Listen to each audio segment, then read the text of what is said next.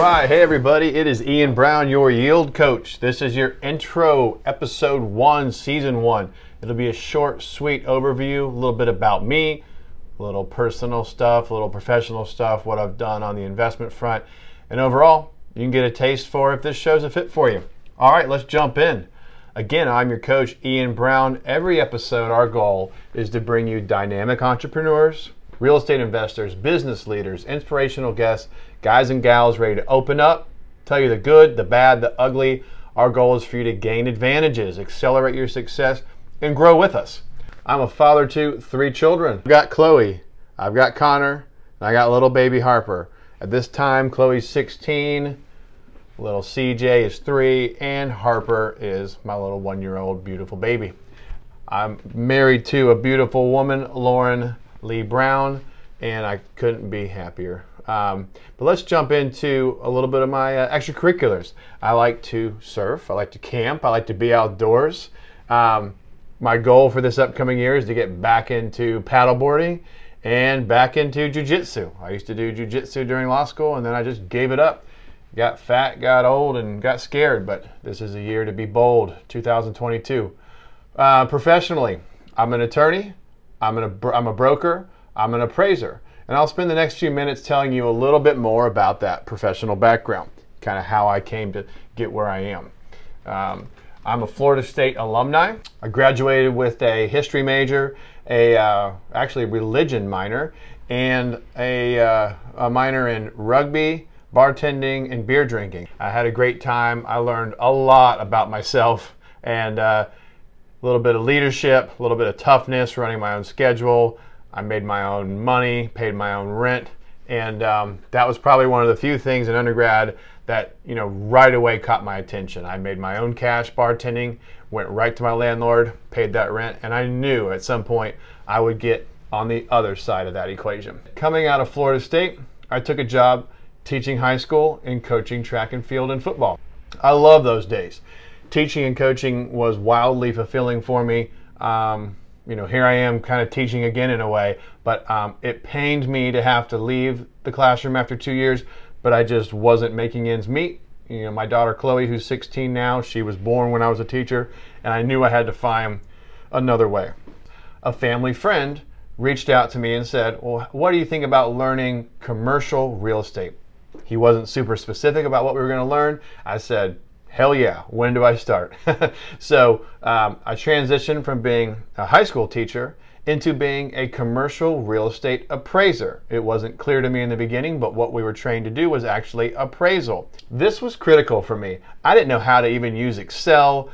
To be totally, I wasn't even sure how to make folders to store files on a, on a desktop. I mean, it's embarrassing, but you know, this is almost 15 years ago. Just my IT skills were poor. You know, in undergrad, we still turned in our papers, you know, handwritten, handwritten essays. Um, so I had a lot of technology to learn, and I'm forever grateful to Eric Hector, Keystone Consulting Group, that whole outfit for sticking with me as a as a knucklehead rugby player, history major, trying to learn financial modeling. I did that. You know, I certainly caught my real estate bug by then I'm an appraiser concentrating in hotels. That was my main asset class. But I did apartments, did some special purpose stuff, did marinas and golf courses, resorts, office, retail, industrial. When you do appraisal work, you really can't be choosy. You got to do more or less whatever the bank needs you to do. So I had great exposure with all asset classes. It's, it's probably foundationally some of the best experience I got um, my entire career. Uh, along the way, I also got my real estate license. I thought I would just sell some property during the summer, go back and teach class in the fall. It didn't work out like that, but I always kept the license. And around 2013, I got very active and started doing more commercial brokerage as I was coming out of law school. Actually, I was waiting on my bar results. I did pass, but as I was waiting on those bar results, I got with a, a, young outfit of commercial brokers and started brokering hotels and brokering commercial investments in Northeast Florida. So on the brokerage side, I did what's called investment sales. Investment sales means you're literally selling investments to investors. Uh, contrast that with like doing maybe some leasing, maybe some owner user stuff. So these were guys that needed to buy a specific property for a specific rate of return, which was perfect with my appraisal background. Fast forward as an investor, I was actually really good at packaging my own deals and getting them sold, and I could save the commission if I sold it on my own. Starting in about 2013, 2014, I started doing um, lease review and title and escrow. And my friends would say, Well, Ian, can you do this real estate closing for me? For a while, I said no. Eventually, I said, Why not? So I got with a couple of title underwriters, namely um, Chicago Title and The Fund is another one in Florida. And I had two underwriters, and we were cranking. You know, we were doing a you know, say a hundred transactions a year and sometimes more, both commercial and residential. And I would see a broad, a broad array. I'd do a ten thousand dollar little trailer site, or I might did the biggest one I've done so far was a it was a thirty three million dollar 400 unit apartment complex. So 33 million dollar loan definitely made me pucker up a little bit. But you know, again, great exposure, great high level contacts. I got to do a couple of uh, cool things with the city. Um, one, I was a special magistrate for the Valuation Adjustment Board. That was very good exposure, and now I feel strong in tax appeal. And if I ever need to appeal the taxes of my own properties or, or on behalf of others, I'm qualified to do it. The other thing I got to do that was a little bit different is uh, sit as a planning commissioner. That's an appointment from the mayor's office, and also, I still hold that right now. This is a cool role as well because I get to see who's who's doing projects. You know, who is the uh, engineer? Who's the developer? What land use attorney are they using? So I, I, like that role, and it does give me a kind of a front row seat what development is getting done in my own backyard. So as an investor, it's nice to see what projects are getting done and where, and uh, it might give me a slight leg up, and it gives me great context. Well, why am I sitting here? Most attorneys and appraisers and brokers, they don't have a show, they don't have a podcast, they don't have a thought leadership platform. Why did I do this? Well, I have a confession to make after all that hard work and all those licenses and degrees, um, you know, I was an up and coming, hustling, dynamic young real estate attorney, broker, appraiser. But I tell you what, I was not making it. I was still very white collar, hand to mouth. And the biggest reason is I had gone into a negative net worth of about $100,000 coming out of law school. So I had this, you know, this big albatross hanging around my neck, this $100,000 plus obligation.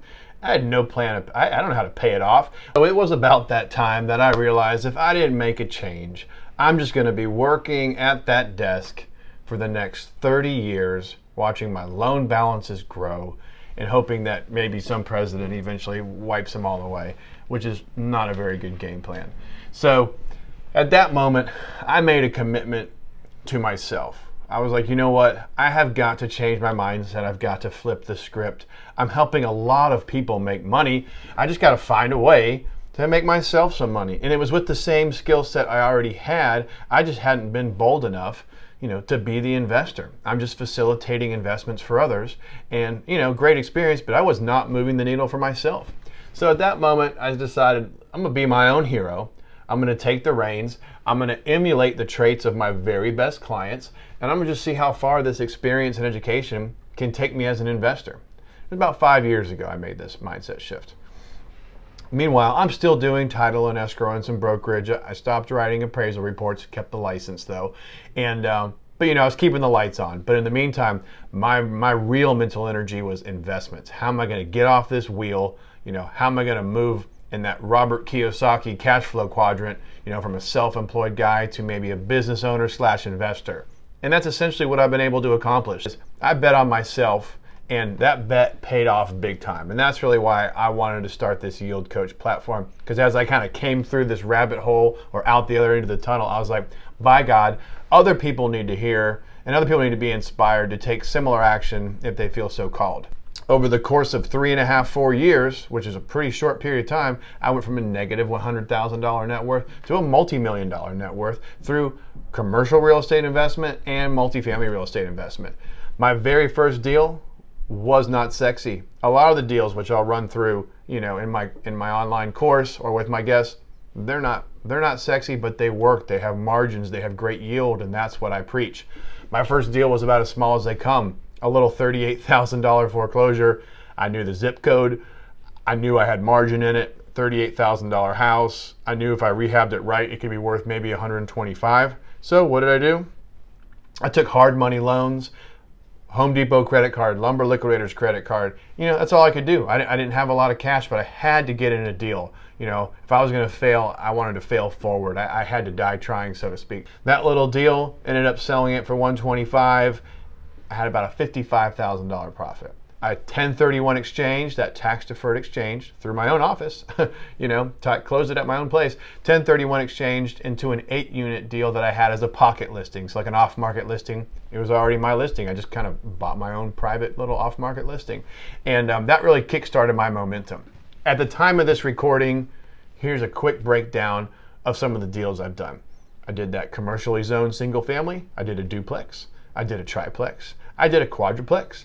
I did a five unit. I did an eight unit. I did a 28 unit. Did an 83 unit. I did a five story downtown building, roughly 30,000 feet. I'm looking at some other stuff right now. I've got a short term rental under contract down in um, Atlantic Beach, hopefully to do four short term rentals here early, early 2022. I've been fortunate enough to give myself financial independence before the age of 40. And, and I started in a pretty deep hole, and I also started kind of late as for an investor. So I want I want this show to be something that lights your fire, turns you on, gets you maybe inspired to take some of the steps that you didn't think you could take. If you're not inspired by me, that's fine. I hope to, I hope you can be inspired by some of our guests. I'm going to bring you all kinds of different guests, different concentrations. They're going to have their success in different areas. They're not all, they're not all going to have the same story as me. Also, part of this platform is I want to build a community. Again, you might get tired of hearing my voice. I want you to hear the voice of others. I want you to have the resources that I didn't have. I want you to have them now. I want you to have them early. I want you to have a platform with a community, with peer to peer, where you can communicate with one another. Go to physical meetups, uh, get mentorship if you're if you desire, and occasionally we're going to have um, investment opportunities where maybe some people that watch this show or follow us they might want to invest we'll put stuff on instagram or we'll, we'll put stuff on the show that maybe is open for new investment that might be something you can do if you're just too busy to go out and uh, invest on your own so all that to say i'm thrilled to bring you the yield coach show i hope you enjoy season one if season one goes well, we'll have many seasons to follow. Um, but let's get this community going. Let's kickstart it. And uh, we'll get started with our first guest next. But I encourage you, as always, to lace it up and leave it all on the field. Yield Coach out.